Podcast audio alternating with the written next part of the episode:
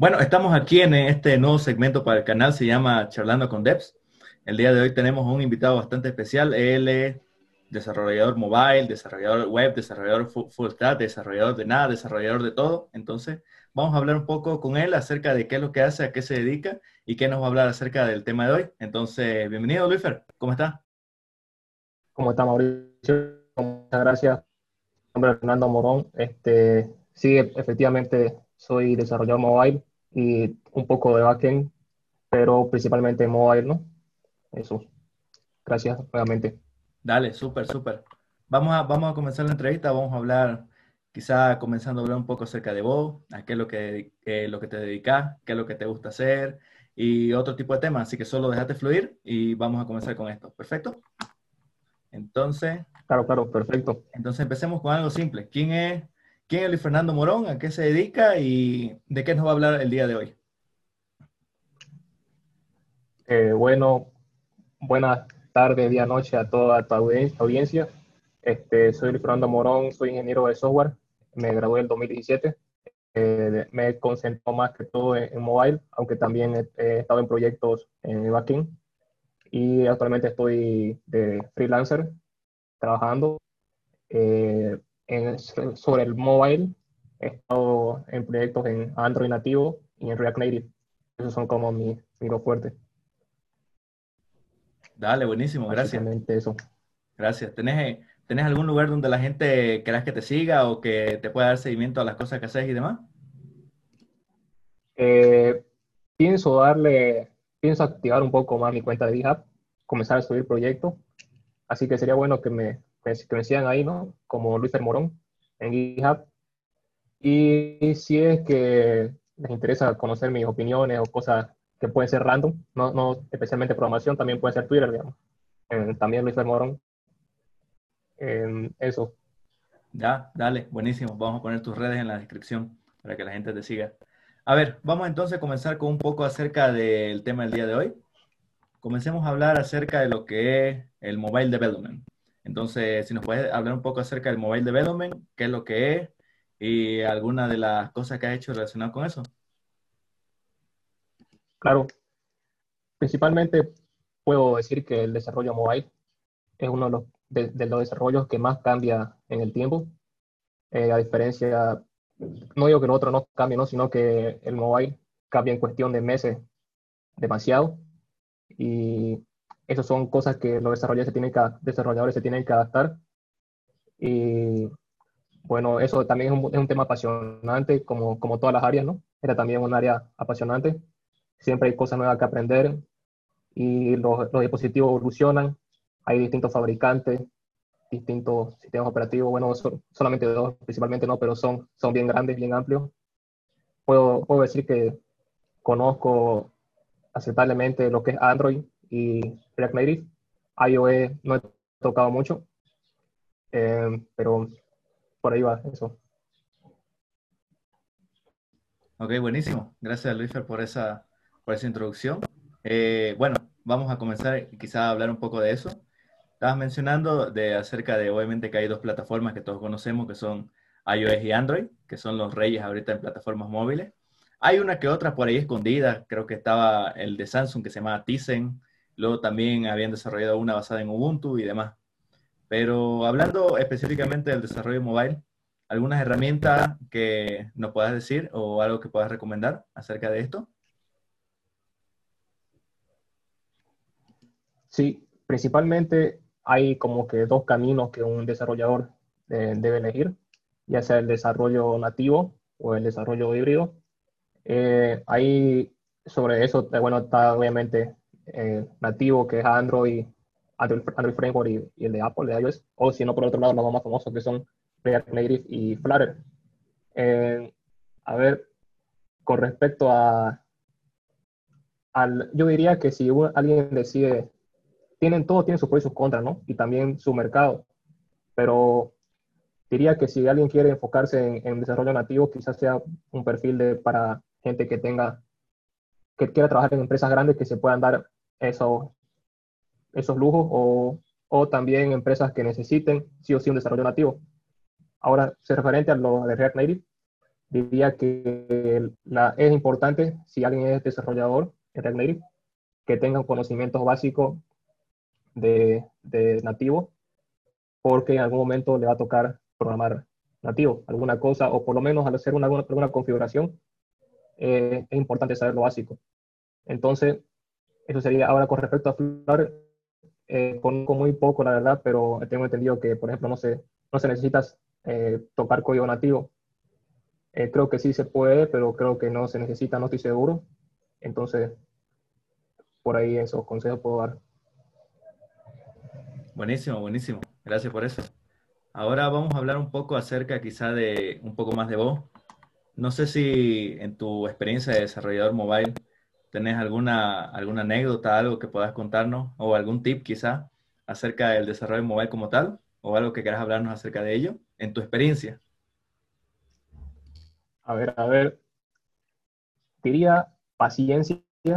Este, eh, muchas veces me ha tocado como, como anécdotas que configurando proyectos en React Native es un poco, con, un poco complejo. A veces, por ejemplo, como yo no tenía el, el, el background de, de, iOS, tener que, que, tocar iOS, configurar todo eso, era como que a la, a la de Dios estaba a la deriva ahí, investigando así, prueba y error, leyendo. Entonces es con, es con mucha paciencia y este, eso ahora también, por ejemplo, hay alguna, hay que tomar en cuenta que, por ejemplo, los, los ecosistemas de, de, Android y iOS son muy diferentes y a veces también me, me, ha, tenido, me, he tenido que tocar cosas que no están en la documentación, principalmente de, de Android, de que algunos fabricantes este, tienen, tienen cosas específicas, digamos, algunos, algunos if específicos por ahí metidos.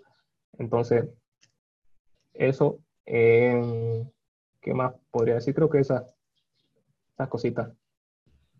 Sí, ¿no? Porque ahora que lo decís también, eh, yo no tengo tanta experiencia como vos, al menos en esa área, pero me ha pasado que, por ejemplo, una vez estaba desarrollando una aplicación Android nativa y me tocó que había una funcionalidad que no podía usar. No sé por qué no me funcionaba. Y luego me di cuenta leyendo un poco en Stack Overflow de que decía que si tenés un dispositivo Huawei, que era el que yo tenía en ese entonces, tenía el P9 Lite, no te funcionaba X, X función. Entonces, si te pasaba esto, tenías que poner un if para poder hacer otra cosa. Entonces, son cosas medio raras, supongo que varían un poco de fabricante en fabricante. ¿Vos alguna vez te has topado con ese tipo de cosas que no puedes hacer? Exactamente, por ejemplo, ya que lo mencionas en, en una aplicación eh, cabalmente para, para Android, eh, hacer tareas, tareas en background y, y cosas con los, broadcasters, a veces, como dice, como decís, no funciona lo que es en Huawei. Y ahí a esos pequeños pequeños bugs que quizás no dependan tanto del desarrollador, sino del fabricante, pero que están ahí y tú tienes que aprender a esas, esas cosas, ¿no? Un poco también de y eso, pero es un mundo muy bonito. Por ejemplo, recientemente se ha lanzado en Android lo que es Compose, que es otra forma de hacer UIs. Eh, entonces, de forma declarativa, y eso, eso, por ejemplo, es un mundo nuevo que ya se venía hablando quizás hace un año, sí, medio que esporádicamente, y hoy, pum, se lanzó el alfa.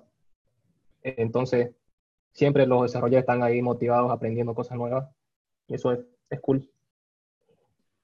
Dale, dale, buenísimo. Entonces, por culpa del fabricante, nos toca a los desarrolladores pagar el precio, ¿no? ¿Qué es lo que le vamos a hacer, no? Tal cual, eso chino. sí. Eh, ¿Alguna vez te ha, te, ha, te ha costado, no sé si dinero, tiempo, pero te ha costado el hecho de tener ese tipo de cosas en alguna aplicación que has desarrollado? ¿Has tenido que pagar el precio? Mm, eh, bueno, el, precio se, se, paga con tiempo, eso sería, creo, con demasiado tiempo, invirtiéndole demasiado tiempo a eso, a esas pequeñas, pequeñas cositas, digamos, que no hay que dejarla pasar porque la aplicación tiene que correr como dice, como dice que tiene que correr, como está el user story.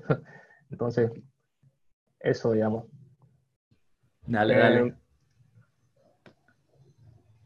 a ver, este, vos como desarrollador mobile, por ejemplo, ya que estamos hablando de mobile, este, con respecto a los equipos, ¿qué, qué, usas para tus pruebas? ¿Testeas con las máquinas virtuales que te da Android? Eh, ¿Tenés celulares de distintos modelos? ¿Cómo, ¿Cómo, es tu flujo para hacer ese tipo de pruebas en los dispositivos? Eh, primeramente, cuando es Android nativo, simplemente eh, con un dispositivo real, creo que es una, es una buena opción. Eh, quizá los emuladores también son buenas opciones, pero prefiero el real. Y he, he, tenido también que trabajar con proyectos con cámara, con, con GPS, entonces esa, esa, clase de experiencia creo que es mejor a lo real. Ahora, referente a React Native, hay un pequeño hay, hay unas cosillas ahí que tener en cuenta. Por ejemplo, React Native es mucho mejor probarlo en iOS. Entonces las personas siempre, siempre prueban sus aplicaciones en iOS primero y corre perfecto. Luego a veces se descuidan de lo que es Android porque no, no, no ofrece tanto, tanta facilidad lanzar máquinas, lanzar así celulares virtuales, este, lo que es Android, o sea, al nivel que lo tiene Apple, digamos. Entonces, es importante también ahí, por ejemplo, este, en nuevos lugares y intentar también automatizar, hacer los test ¿no? con, con las librerías de JTest, Ensign, todo eso. Ah, está bueno, está buenísimo eso. Eh, ¿vos, qué podrías aconsejar, por ejemplo, a una persona quizá, y ahorita vamos a hablar un poco más de eso, hablando de los proyectos y demás que hay, este, pero qué podrías aconsejar quizá a una persona que no tiene muchos recursos, probablemente su computadora sea un poco más lentita eh, y quizás le cueste más el tema de las máquinas virtuales. ¿Vos cómo lo ves de ese aspecto de, del equipo que una persona tiene que tener para comenzar el desarrollo móvil? ¿Será que necesita una buena computadora así brutal con unas especificaciones monstruosas? ¿O si tiene su chanchito así de con su Intel Core y sus 2 GB de RAM puede empezar, digamos? ¿Qué opinión tenés acerca de eso? Eh, es, una pregunta compleja, ¿no? Porque efectivamente para hacer un desarrollo mobile se necesita una, buena computadora, pero se podría así comenzar con, con una computadora no tan buena, al menos en el tema de Android. Sí, sí puede correr, quizá no sea este, cuando Gravel comienza a trabajar ahí, quizás ahí tengas que tener paciencia y esperar, pero yo creo que sí se, se puede. Ahora también eh, creo que es por, por ECPO, creo que en React Native se puede, se puede hacer correr en la web, ¿no es? Algo así. Eso no estoy tan seguro. No, no, no, he, investigado, por ejemplo, mucho de ECPO, pero por ahí. Este, entonces, eso sería, digamos, la, la ventaja, pero sí recomiendo que eventualmente intentar ahorrar o, de alguna forma intentar tener una computadora un poquito más superior. Si, si es probable, si es, si es si es posible, una Mac Mini, por ejemplo, yo de hecho tengo una Mac Mini y la compré exclusivamente para el desarrollo móvil. Eh, y con esas Mac Mini, que por ejemplo no es la gran cosa, funciona muy bien todo. Puedo hacer correr a Android eh, al mismo tiempo este, eh, Xcode, no pasa nada, Y no es, no es, la, no es la mejor monstruosidad, digamos, pero se puede desde ahí. Buenísimo, buenísimo. Está, está, está bueno. Vamos a hablar un poco ahora acerca del tema de los proyectos. Eh, no sé cómo te llevas con eso. Por ejemplo, hablemos un poco acerca del setup que tenés que tener como, como mobile developer. Vos que ya tenés experiencia en eso, tanto ah, desarrollando aplicaciones Android como iOS, ya nos especificarás cómo después. Pero, ¿cuál crees que sería el setup que necesitas, al menos para configurar en tu máquina para poder comenzar a hacer un desarrollo? ¿Alguna, ¿Algún sistema operativo de preferencia quizá? alguna configuración que te haya costado o que tengas que hacer extra a los pasos que nos da la documentación, porque sabemos que el, en el 99% de las veces la documentación está bien y después pasa algo que no está en la documentación y tenés que buscar en foro. No sé qué nos puedes hablar acerca de, esa parte del setup. A ver, a ver, a ver.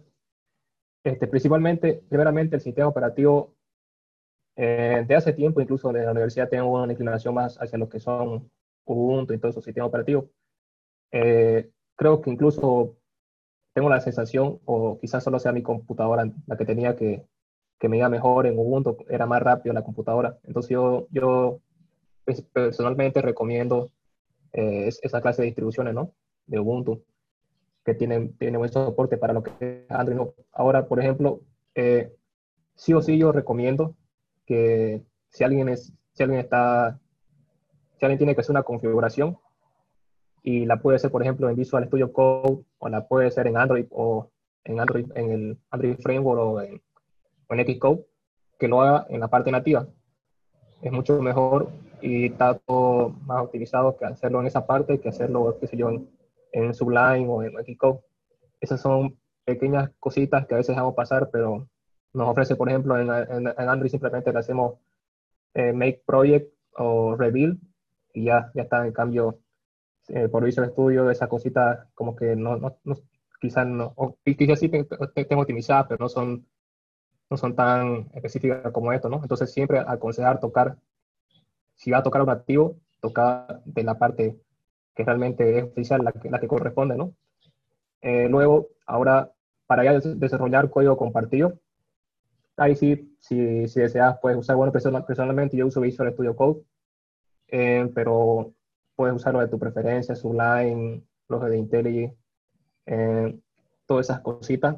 Ahora, con respecto a las instalaciones, quizás el, en los pods hay veces que uno dice qué pasa, no sé por qué está pasando esto, este error aquí en lo que es iOS, ¿no? Y simplemente un pod update arregla el problema. Entonces, esas, esas cositas son como que eh, no las he visto mucho, pero están, están ahí, son, son pequeños hacks. Y luego, en la parte de Android, quizás hay veces que algunas cositas, como configurar el Android Home, la, esa variable de entorno, es más complicadito. Eh, ah, y bueno, si es en Mac, instalar Java a veces, a veces es un poquito más, un poquito más complejo que, que en Ubuntu, por ejemplo. Esas cositas. Dale, dale, buenísimo. No, sí, son varias cosas a tener en cuenta ahí que revisar. Obviamente, siempre va a ser mejor o más aconsejable usar el, usar el editor que te da, que te da este, la tecnología, ¿no? Si estás con Android, Android Studio. Si estás con iOS, Xcode, digamos, ¿no? Entonces, no, sí, está, está buenísimo. Qué bueno que lo tengas en mente. Hablando también para el desarrollo de proyectos, no sé si vos tenés alguna convención, como por ejemplo cuando yo comienzo un proyecto en Android, lo tengo que estructurar de esta manera. Cuando tengo un proyecto en iOS, tiene que ser de esta manera. Cuando trabajo algo con React Native, tiene que ser de esta otra manera. Entonces, no sé si puedes hablarnos algo sobre eso, sobre algunos proyectos quizá para basarse para poder ver justamente ese tema. Claro. con respecto a las organizaciones, arquitectura y todo eso, los proyectos, eh, a mí me gusta principalmente basarme más que todo en lo que recomiendan las especificaciones oficiales, ya que, bueno, es lo oficial y es, es, lo, es lo, recomendado. Ellos son los creadores, entonces, para lo recomiendan, ¿no? No, bueno, aunque está bien, como dicen, son recomendaciones y quizás no siempre sean la mejor opción para el caso que, está, que tenés vos, pero son importantes analizarlo. Entonces, yo siempre me voy, siempre me voy por esa parte y siempre intento, por ejemplo, en Android nativo, eh, usar lo que son los architecture components, toda esa, ese set de librería, el, su, su arquitectura es el model view model. Eh, eso es muy bueno y, por ejemplo, eso a comparación quizás en el 2017, 16, es cuando no había, no, no, no está tan popularizado. Eh, luego hacer ese cambio fue muy drástico y, es para positivo porque te facilita muchas cosas. Eh, comenzar a tocar Kotlin también es, es, muy, es muy beneficioso. En el desarrollo es más ágil, lo, agiliza más.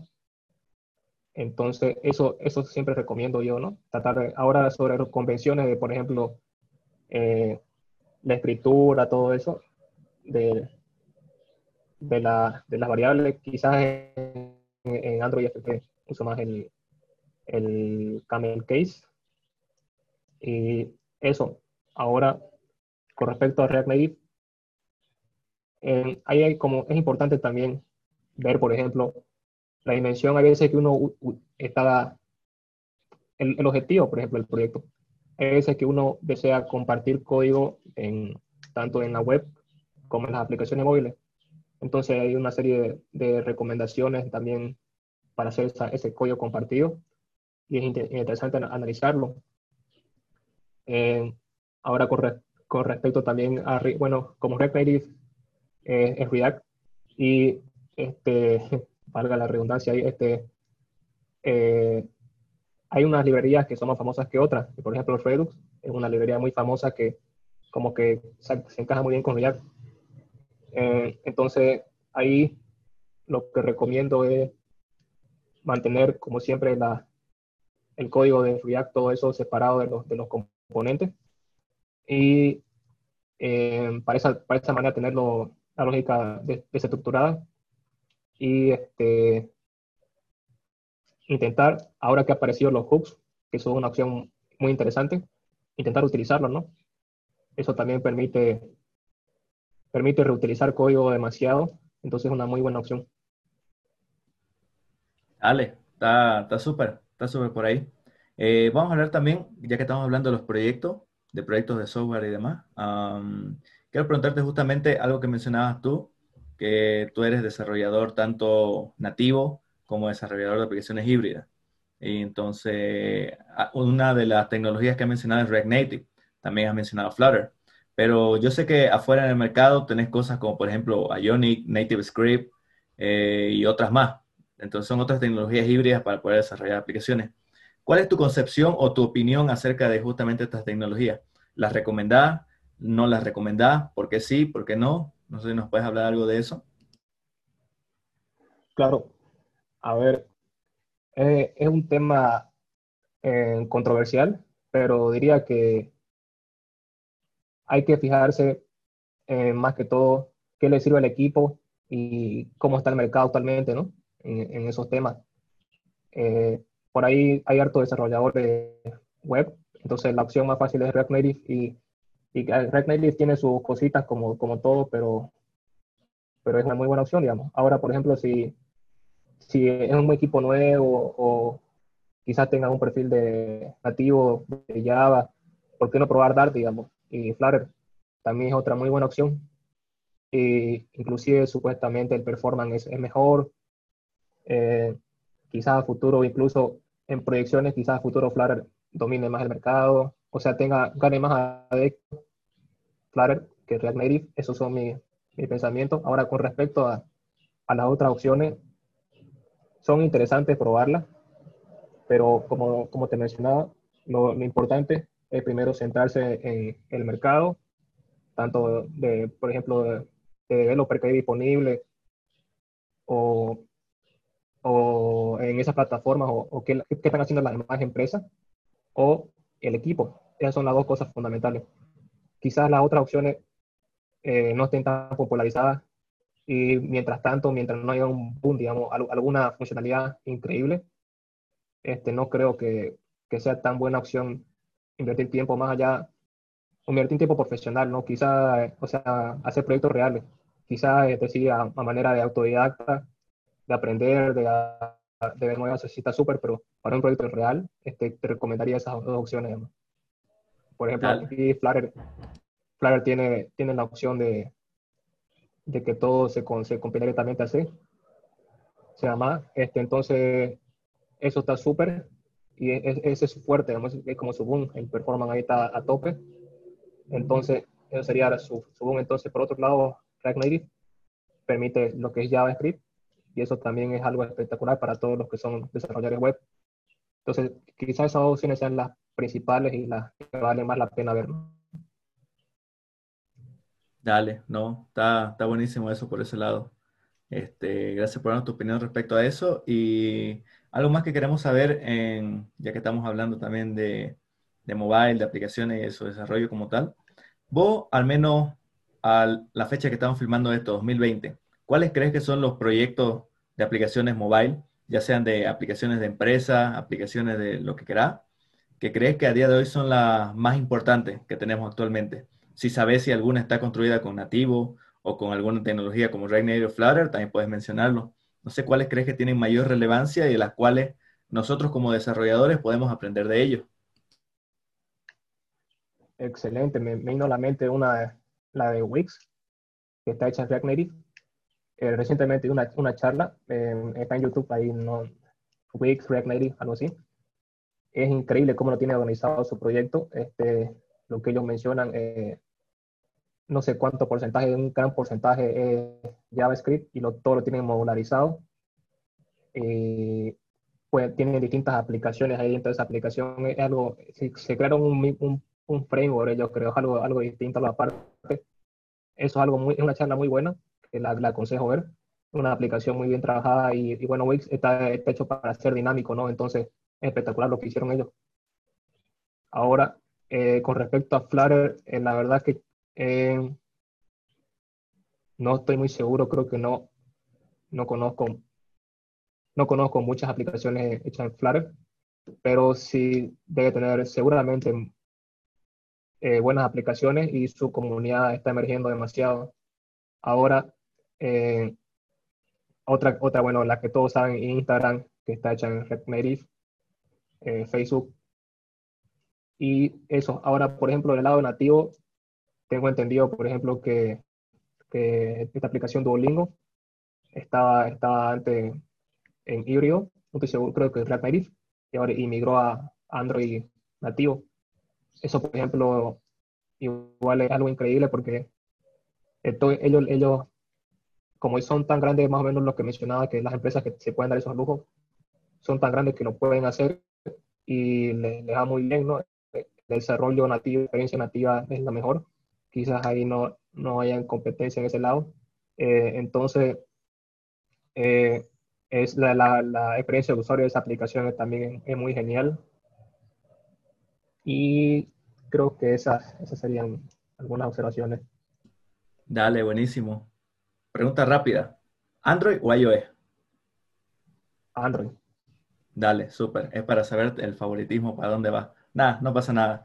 Eh, para terminar un poco el, el bloque de proyecto, eh, justamente tomando algo de lo que decías, que hablabas de Duolingo, que era una aplicación híbrida, y luego lo pasaron a, a una aplicación nativa. Otro caso bastante interesante es el de Airbnb. Airbnb originalmente fue construida en React Native. Incluso es uno de los grandes contribuidores a repositorios de librerías en React Native.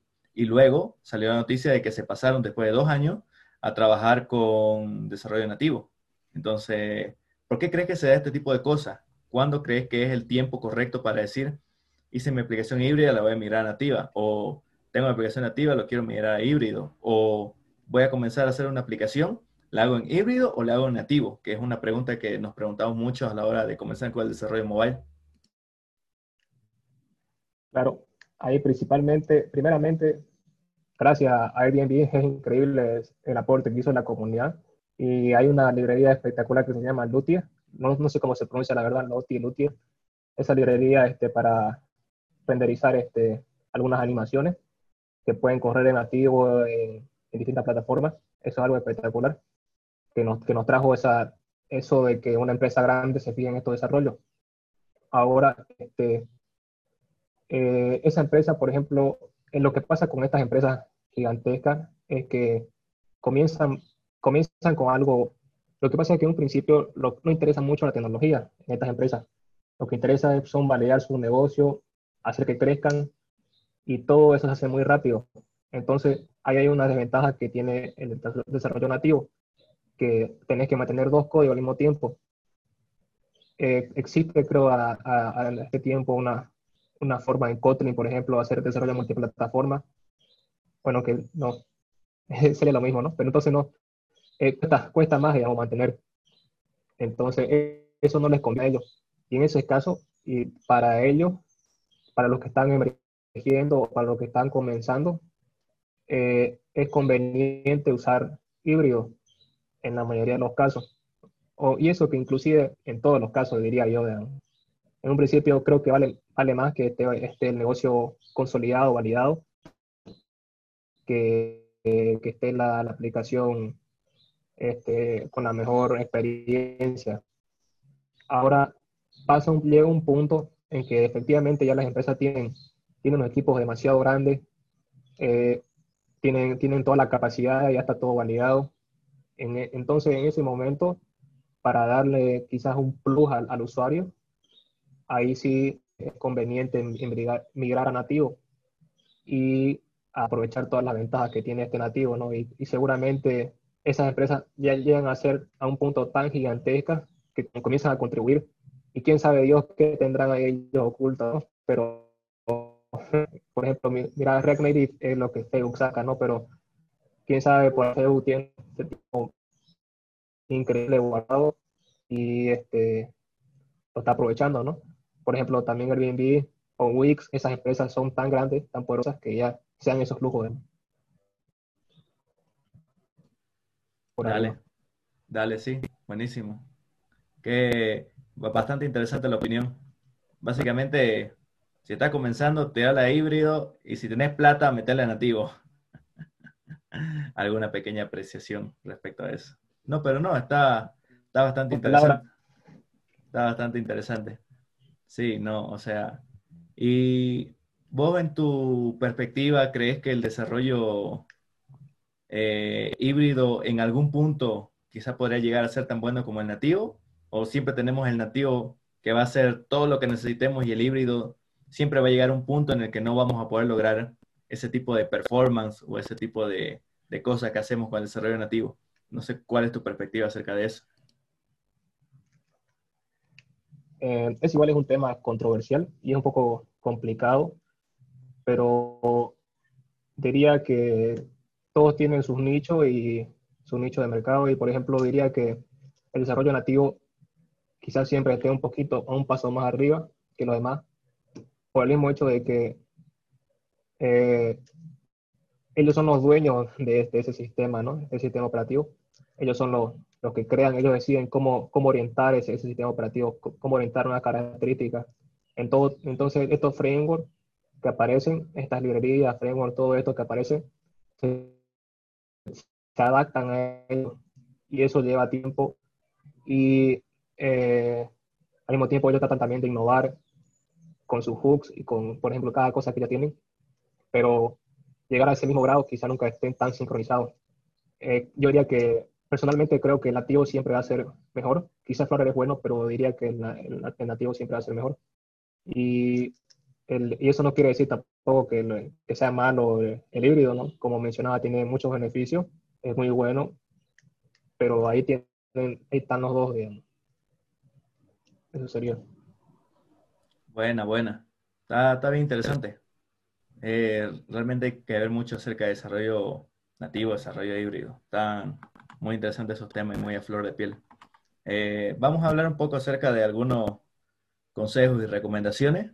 Soy, por ejemplo, yo en mi caso, yo soy un desarrollador web, me encargo de revisar todo lo que es el tema de DevOps, tema de infraestructura y demás, pero me toca hacer desarrollo mobile.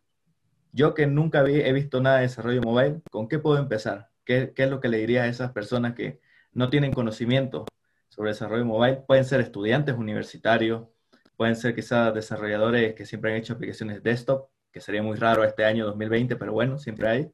O pueden ser quizá programadores ya senior de varios años, pero que nunca hicieron desarrollo mobile. ¿Qué consejo o recomendación le puedes dar a estas personas? Eh, que no se asusten, tranquilo, es, es, un, lo bueno es que si, si ya tenés un background en otra tecnología eh, que no es desarrollo mobile, eh, es como que igual tener alguna familiaridad con el mundo de la programación. Y si te curva, si existe, eh, quizás puede ser un poco frustrante, quizás sí, depende del caso, pero que se puede y que, y que no, no pasa nada, que es cuestión de tiempo y estar ahí metiéndole, invirtiendo tiempo, invirtiendo todo eso, ¿no? Ahora, por ejemplo, si alguien que está comenzando, eh, que así no sabe nada de software, está comenzando, eh, le va, le va a tomar un tiempo más, creo yo, pero igual lo puede lograr. referente a los DevOps, eh, un DevOps eh, sí, digamos, sabe programar, pero quizás no está tan metido al mundo de la programación, está más a la infraestructura, así, a, la, a, la, a garantizar que el software funcione. Entonces, eh, quizás ahí ellos tengan un, un, poquito su curva más, más, más alta, le cueste un poquito más pero no, no es impedimento, ¿no? Al fin y al cabo, eh, también depende de la, de la, persona, ¿no? Hay algunos, como por ejemplo en el fútbol, hay, hay, gente que nace muy hábil y hay otros que no son tan hábiles, pero con práctica lo logran y, y llegan a estar en, en, lo mejor, ¿no? La, mejor, la cima. Eso sería conocer también los conceptos que hay de fondo del desarrollo, del, de cada plataforma. Eso es muy importante conocer, este, por ejemplo, las activities eh, a nivel conceptual, ¿no? Cómo funcionan los stacks, eh, esas, cómo funciona el sistema operativo de Android por debajo, o por ejemplo, cómo funciona React Native. Esta, cómo funciona Flutter por debajo. Estas son importantes ¿no? Programe y al, momento de programar sea consciente de, qué es lo que está haciendo y eso puede afectar de manera positiva, ¿no? Buena, buena. Eh, ahora vamos a hablar un poco acerca de estas personas que quieren comenzar a aprender. Hablemos de cómo aprende Luifer. ¿Qué hace Luifer para aprender de desarrollo nativo, desarrollo híbrido? Ve tutoriales, documentación, videos en YouTube, libros. ¿Qué, qué, cuáles son tus estrategias para aprender tuya y que también podrás recomendar a otras personas? Mm, eh, bueno, cuando alguien está comenzando así y realmente no, no sabe para hacia dónde dirigirse, diría yo que es una buena opción tomar algún curso de cualquier lugar, este, no importa, lo importante es que uno sienta, hay gente que aprende mejor viendo videos, otros leyendo, puede ser descargar un libro, un PDF, no pasa nada, eh, pero algo, algo que te guíe, digamos, algo que te guíe de una manera didáctica sería interesante. ¿Por qué no mejor también si, si la posibilidad de algún, algún curso presencial? Creo que la experiencia presencial es, mucho mejor que, que la digital. Eh, entonces, ahí, ahí aprender. Por ejemplo, en una ciudad que, que estés, que llevas, siempre hay empresas que, que, lanzan cursos de Android nativo, desarrollo, así. Entonces, aprovechar esas, esas pequeñas oportunidades. Es así como, por ejemplo, yo aprendí Android, Android nativo. Ahora, eso fue mis inicios, por ejemplo. Y eso es lo que recomendaría yo. Ahora, este, por ejemplo, ¿qué pasó con React Native? Yo me metí a ese mundo así, me lancé a la piscina de una y eso, eso quizá para alguien que está comenzando le va a ser demasiado frustrante, pero si ya tenés un poquito de experiencia en la programación o más experiencia, sí puedes hacer eso de aventurarte por tu cuenta, ser autodidacta y comenzar a, leer lo que sea desde, desde la página documentación oficial, blogs. La verdad que no, no hay un recurso específico, es lo que sea YouTube, cualquier cosa, y ahí comenzar a adentrarte en ese mundo, comenzar a hacer proyectos. Eso sería más o menos los, dos caminos para un newbie y para alguien que ya está más o menos comenzando. Ya comenzó. Dale, no, está, está bien interesante. Otra pregunta rápida. ¿Taps o espacio? Eh, la verdad que no, puede ser, no sé, Ok, indeciso. No, no, no, no, lo veo tan necesario, no, no lo veo tan necesario. Quizás los dos. Los cualquiera. dos. Los dos, ya, está bien, está bien. No, no querés hacer enfurecer a la audiencia. Está bien, no pasa nada, no te preocupes por ello. Eh, entonces, recomendar siempre los conceptos básicos de programación, indiferente con cuál querés comenzar, si querés comenzar con el cerebro mobile o lo que sea. Ah, otra cosa, eh, ¿Tenés algún set de, herramientas que utilices, algo que, eh, algo que utilices en tu día a día, que quizá te, te facilite el desarrollo mobile? O no sé, quizá quieras mencionar alguna librería o algún, algo relacionado con esto que te ayude a avanzar más rápido. A ver, ahí, eh, primeramente, sí, hay, efectivamente hay, hay, herramientas, hay cosas, pero por ejemplo, no, no hay que tener eh, problemas. Por ejemplo, hay, gente que sí específicamente, que, por ejemplo, quiere tener los monitores, el teclado partido y cosas así, esas son, son plus, ¿no? Son cosas espectaculares. Pero si no, no hay ningún problema y no hay por qué sentirse menos o más, simplemente eh, programar, ¿no? Ahora, eso a, nivel hardware, ¿no? Quizás a nivel software, eh, las terminales, bueno, como, sí, sí, las terminales, eh, ITER, es una, una, una configuración interesante, un programita interesante. Eh, luego, este, eh, creo que no tengo algún programa de preferencia. Eh, programo principalmente Visual Studio Code. Creo que al día de hoy Visual Studio Code está, muy bien difundido y, y está bien aceptado, bien mantenido. Es una buena opción actualmente para, para programar por lo menos la, la, los desarrollos híbridos y como ya he mencionado antes, utilizar siempre Android Studio o si no Xcode para lo que es nativo.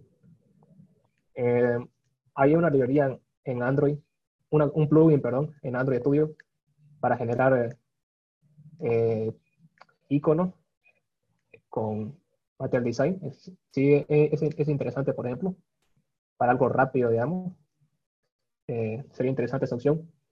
Luego, librerías, a ver, una librería que me ayude. Creo que no tengo alguna en, especial. Eh, bueno, sí, lo, que en Android, lo, todo lo que son los, los Architecture Components, Room, eh, Data, Data, los View Models, todas esas cositas son muy interesantes. Kotlin es, es mucho lenguaje Kotlin también, es muy interesante verlo.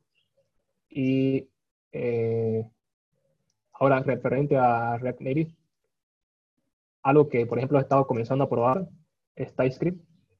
Y ese, ese, ese TypeScript es igual, eh, tiene, tiene cosas muy buenas. El tipado, por ejemplo, te, puede ayudar demasiado cuando trabajas con, con equipos este, a, a, tener ya todo bien, todas tus variables, que todos sepan de qué no es variable y no, no estar adivinando.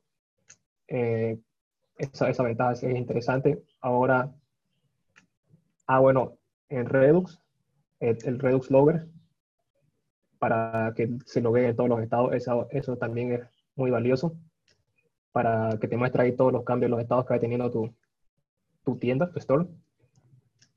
Y creo que eso serían más básico. Dale, buenísimo.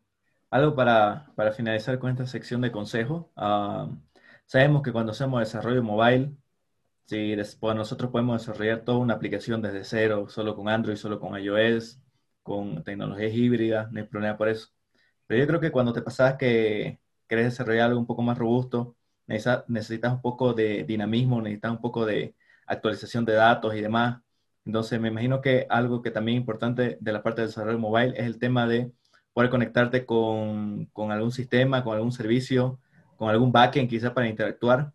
Eh, muchas veces eh, no tenemos eso porque quizás no sabemos mucho, no tenemos el tiempo, pero para tu día a día, digamos, para desarrollo, no sé si conoces algunas tecnologías o plataformas que te permitan implementar justamente ese tema de, la interacción con los datos. De, mi parte, yo he escuchado que Firebase te provee muchas cosas ya puedes interactuar y hacer toda una aplicación móvil con Firebase. No sé si puedes mencionar algo de eso o tenés algunos otros tips para dar referente a eso. Eh, no sé si, creo que no sé si entendí bien la pregunta, pero más o menos es este, qué opciones podría haber del lado del backend eh, para un desarrollador mobile. Para un desarrollador mobile. Sí, eh, sí como, como decís, exactamente. Firebase es una muy buena opción. Y el, hay, hay lo que son también en, en Amazon, quizás las funciones lambda, eh, aunque eso, los serverless application, para hacer cosas más, eh, no tanto profundizarse tanto en el backend, sino algo más sencillo. Esa es una opción interesante. Eh, no sé qué tan difundido estén, digamos, no sé qué tan grande sea la comunidad, porque en esto la promoción la comunidad es muy importante, pero es una opción interesante. Ahora, mientras en el desarrollo de un, de un mobile, lo que pueden hacer eh, es este, hacer eh, fake APIs, no sé, cosas así, digamos, para, para ir testeando su, su, su aplicación, los, los, los, mosquitos, todo eso. Esa, esas cosas serían, creo yo, mis consejos. A ver, eso ahora quizás algunas las librerías más famosas que se usan en React para hacer contacto con API serían eh, pues, en, en React Native puede ser Axios o, eh, o Fetch, que son las más difundidas, y en, y en Android era, ¿cómo se llama? Retrofit. Esa o había otra, o HTTP, no me acuerdo algo así. no, perdón, había, había otra, pero Fast Network, algo así era esa librería. Pero yo uso de cajón Retrofit. Eso. Dale, no, buenísimo. Ahora ya no te preguntamos si sos Team Axios o Team Fetch porque me vas a salir con lo mismo de Tabi Espacio. Entonces, vamos a, vamos a ir acabando entonces dos cosas antes de, ir terminando con esto. Eh, primero que nada, no sé si quieres darle algunos mensajes, algunos mensajes a, a las personas que están escuchando, algún, alguna reflexión final acerca del desarrollo mobile. Eh, bueno, primeramente, gracias por, por, estar aquí escuchándonos a nosotros y gracias también por invitarme. Eh, alguna reflexión es que este desarrollo es apasionante como los otros desarrollos también. Y eh, algo a tener en cuenta es que, como mencionaba, cambia demasiado rápido la librería, librería, framework, todo avanza demasiado rápido. Entonces hay, que ser consciente de ello y realmente cuando me tiene que gustar quizás no, no hacer cambios drásticos de un día para otro en un proyecto, pero eh, estar pendiente de, de, cómo se está moviendo la cosa, ¿no? Y, por ejemplo, ya han comenzado a salir Android, los dispositivos que, que, se, que se doblan. Esas son novedades interesantes. Comenzar a ver eso, estar al tanto de la tecnología. Si, si, alguien, si estás al tanto de la tecnología mobile, te gusta tanto la tecnología mobile, que te gusta programar, entonces es un match, digamos, ahí, ahí encaja. Eso. Dale, buenísimo, perfecto. Entonces, vamos a, vamos a acabar con esto. Este, está muy interesante lo que decís. Como siempre, las empresas dando más dolores de cabeza a los desarrolladores con sus pantallas que se doblan. A ver cómo termina eso, no sé.